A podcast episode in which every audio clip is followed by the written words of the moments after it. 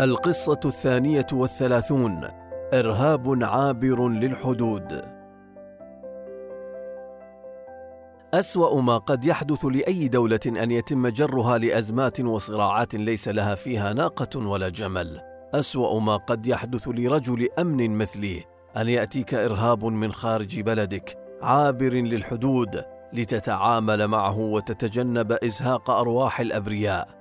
في عام 1977 بدأ التوتر حليفي على الدوام حتى إنني كثيرا ما شعرت بالحرقه وبطعم المرارة بسبب وصول حمض المعدة إلى بلعومي نتيجة لارتفاع نسبة الإدرينالين في عروقي في أحد الاجتماعات التي ترأستها في وزارة الدفاع في الساعة السابعة صباحا. تابعت طائرة بوينغ 737 تابعة لشركة لوفت هانزا خطفت على متنها 91 شخصا. بمن فيهم أفراد طاقمها كانت الرحلة رقم 181 المتجهة من مطار بالما دي مايوركا في إسبانيا إلى مطار فرانكفورت بألمانيا. عندما اختطفتها مجموعة من أعضاء الجبهة الشعبية لتحرير فلسطين للمطالبة بإطلاق سراح رفاق لهم مسجونين في ألمانيا الغربية. لسبب ما ركزت انتباهي وحرصت على متابعة الأنباء الواردة عن الطائرة اولا بأول وتولد لدي إحساس لا يخطئ بأن امرا جللا على وشك الحدوث.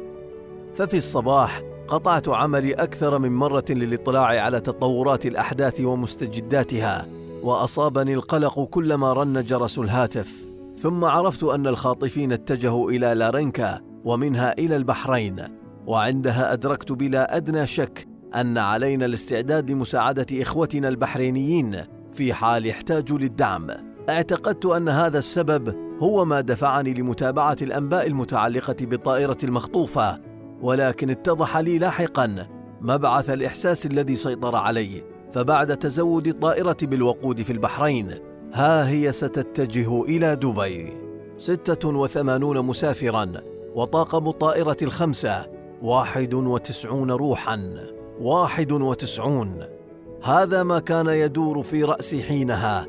أعطيت الأوامر لرجالي فور أن وصلت الباب بخطوتين كبيرتين. أعلم الرئيس أعلم الشيخ راشد. وظلت عبارة واحد وتسعون مسافرا وطاقم الطائرة.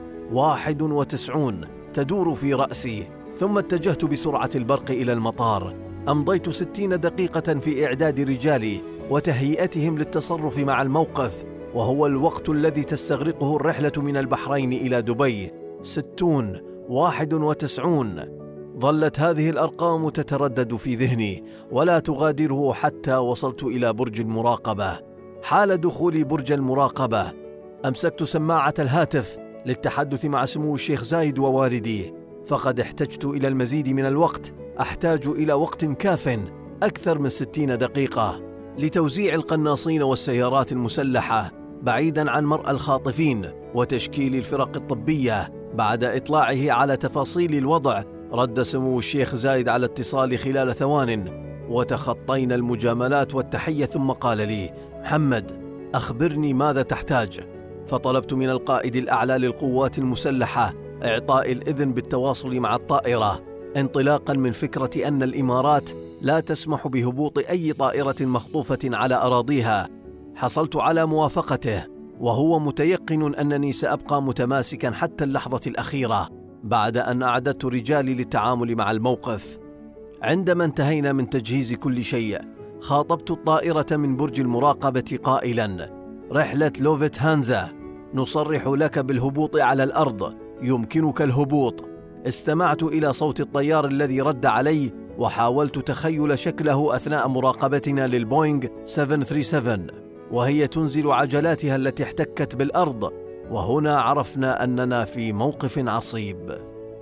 عندما هبطت الطائرة استولى أحد الخاطفين على الميكروفون وملأ البرج بصدى صوته وخلال ذلك كنت هادئا جدا لأستطيع سماعه والحكم عليه وبدت أرواح الركاب أقرب للإنقاذ. استمعت إليه وهو يعرف بنفسه ويقدم طلباته ثم وافقت على إيصال الطعام والماء للطائرة. حرصت على استمرار الحديث مع الخاطف ولم أحتج إلى فريق التحليل النفسي لتقييم عقلية الرجل الذي أمامي فقد كان مضطربا وغير متوازن. واتضح لي فورا أن حياة الركاب مرهونة بالحالة العقلية لشخص قد ينهار في أي لحظة. كان يتحدث بسرعة كبيرة وغير مفهومة. حول أعدائه الإمبرياليين الذين يحكمون العالم وكان من مطالب الخاطفين إطلاق سراح رفاق لهم أعضاء في جماعة الجيش الأحمر المعروفة باسم مجموعة بادر ماينهوف وهي جماعة يسارية مسلحة في ألمانيا الغربية يقضون عقوبات في السجون الألمانية. تحدثت مع رجل لا يتبع المنطق ابدا لمدة 48 ساعة دار الحديث عن عائلته وعن موضوعات أخرى كثيرة لا رابط بينها. طلبت منه الاستسلام مرارا لكنه رفض. لم أتجاوب مع كل طلباته. ولكنني كنت أهدئه على الفور عندما يهدد بقتل أي من الركاب. قطعت الاتصال لفترة وجيزة للتحدث مع المسؤولين في الحكومة الألمانية. وأوصلنا الطعام والمستلزمات للطائرة. كان علي الاقتراب من الطائرة. فلم أكن قادرا على مساعدة الركاب أو الطاقم وأنا جالس بعيدا عنهم. فكرت بعائلاتهم وتخيلت لو أن فردا من عائلتي كان مخطوفا في هذه الطائرة. عرفت أن أي خطوة خاطئة ستؤدي إلى إزهاق روح لذا فإن الطريقة المثلى كانت الانتظار والتفاوض وإقناع الخاطفين بأنهم لن يحصلوا على ما يريدون وأن عليهم الاستسلام. كنت متأكدا أنهم سيطلبون المزيد من الوقود عندما يعرفون أن الإمارات لا تحمي الإرهابيين مقابل حياة المسافرين وبعد الساعات الثمان والأربعين التي تحاورت فيها مع هذا الرجل أزعم أنني أصبحت أعرفه جيدا. أكثر مما يمكن أن يعرفه أشخاص كثيرون يعيشون معا منذ فترة طويلة عن بعضهم بعضا. وافقنا على تزويد الطائرة بالوقود لمنع الخاطفين من تنفيذ وعيدهم بقتل الركاب واحدا تلو الآخر كل عشر دقائق إلى أن غادرت الطائرة. عندما وصلت الطائرة إلى عدن قام أحد الخاطفين بإطلاق النار على كابتن الطائرة ورموا جثته على المدرج كي تلبى طلباتهم. كان اسم الطيار يورغن شومان ومرت أيام عدة وأنا أسمع صوته كلما أغمضت عيني. فأنا آخر شخص تحدث إليه عندما أقلع بطائرته من دبي عندما أقلعت الطائرة من مدرجنا وارتفعت قلت حماك الله يا كابتن. وسمعت صوت الميكروفون في إشارة منه إلى أنه سمعني. بعد مقتل الطيار تمت تلبية مطالب الخاطفين وحصلوا على المزيد من الوقود في عدن واتجهوا إلى مقديشو في الصومال. دعوت الله أن يساعد المسافرين في هذه الطائرة خلال هذه الساعات العصيبة.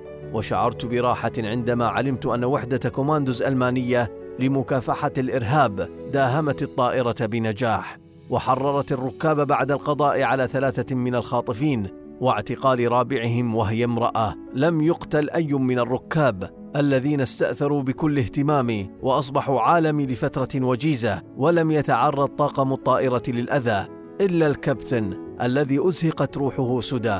كان شهر أكتوبر هذا طويلا للغاية. كأنه لن ينتهي وأضيفت إليه روح بريئة أخرى أزهقت على أرض الإمارات إلى قائمة ضحايا الإرهاب الذين كان آخرهم الطيار الألماني. كانت هناك اجتماعات في أبو ظبي حضرتها مع وزير الخارجية السوري عبد الحليم خدام. كان يوما مليئا بالمباحثات حول الوضع في المنطقة. كنت قلقا عندما ركبت السيارة عائدا متجها إلى دبي وفكرت فيما قيل وأنا أشعر بانخفاض درجات الحرارة في شهر أكتوبر الذي شارف على الانتهاء. أوقفت سيارتي على جانب الطريق عندما أتاني اتصال طارئ عبر الراديو اللاسلكي في سيارتي. رفعت السماعة وتلقيت النبأ الصادم. كان وزير الخارجية عبد الحليم خدام في طريقه إلى قاعة الشرف بمطار أبو ظبي عندما تعرض لإطلاق نار من قاتل مأجور.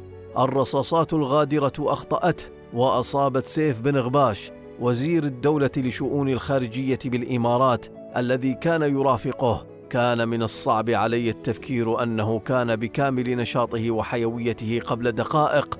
لقد مات وهو في قمة عطائه وما زال لديه الكثير ليقدمه. وتساءلت في نفسي كيف لأي إنسان أن يكون بهذه القسوة؟ أن يقدم على إزهاق روح بهذه البساطة. ولأنني أمقت القتل والعنف غير المبرر فقد عاهدت نفسي أن أجعل من هذا البلد امنا مطمئنا لكل من يعيش فيه وصرت أنظر للعنف داخل حدودنا كأنه يمسني شخصيا.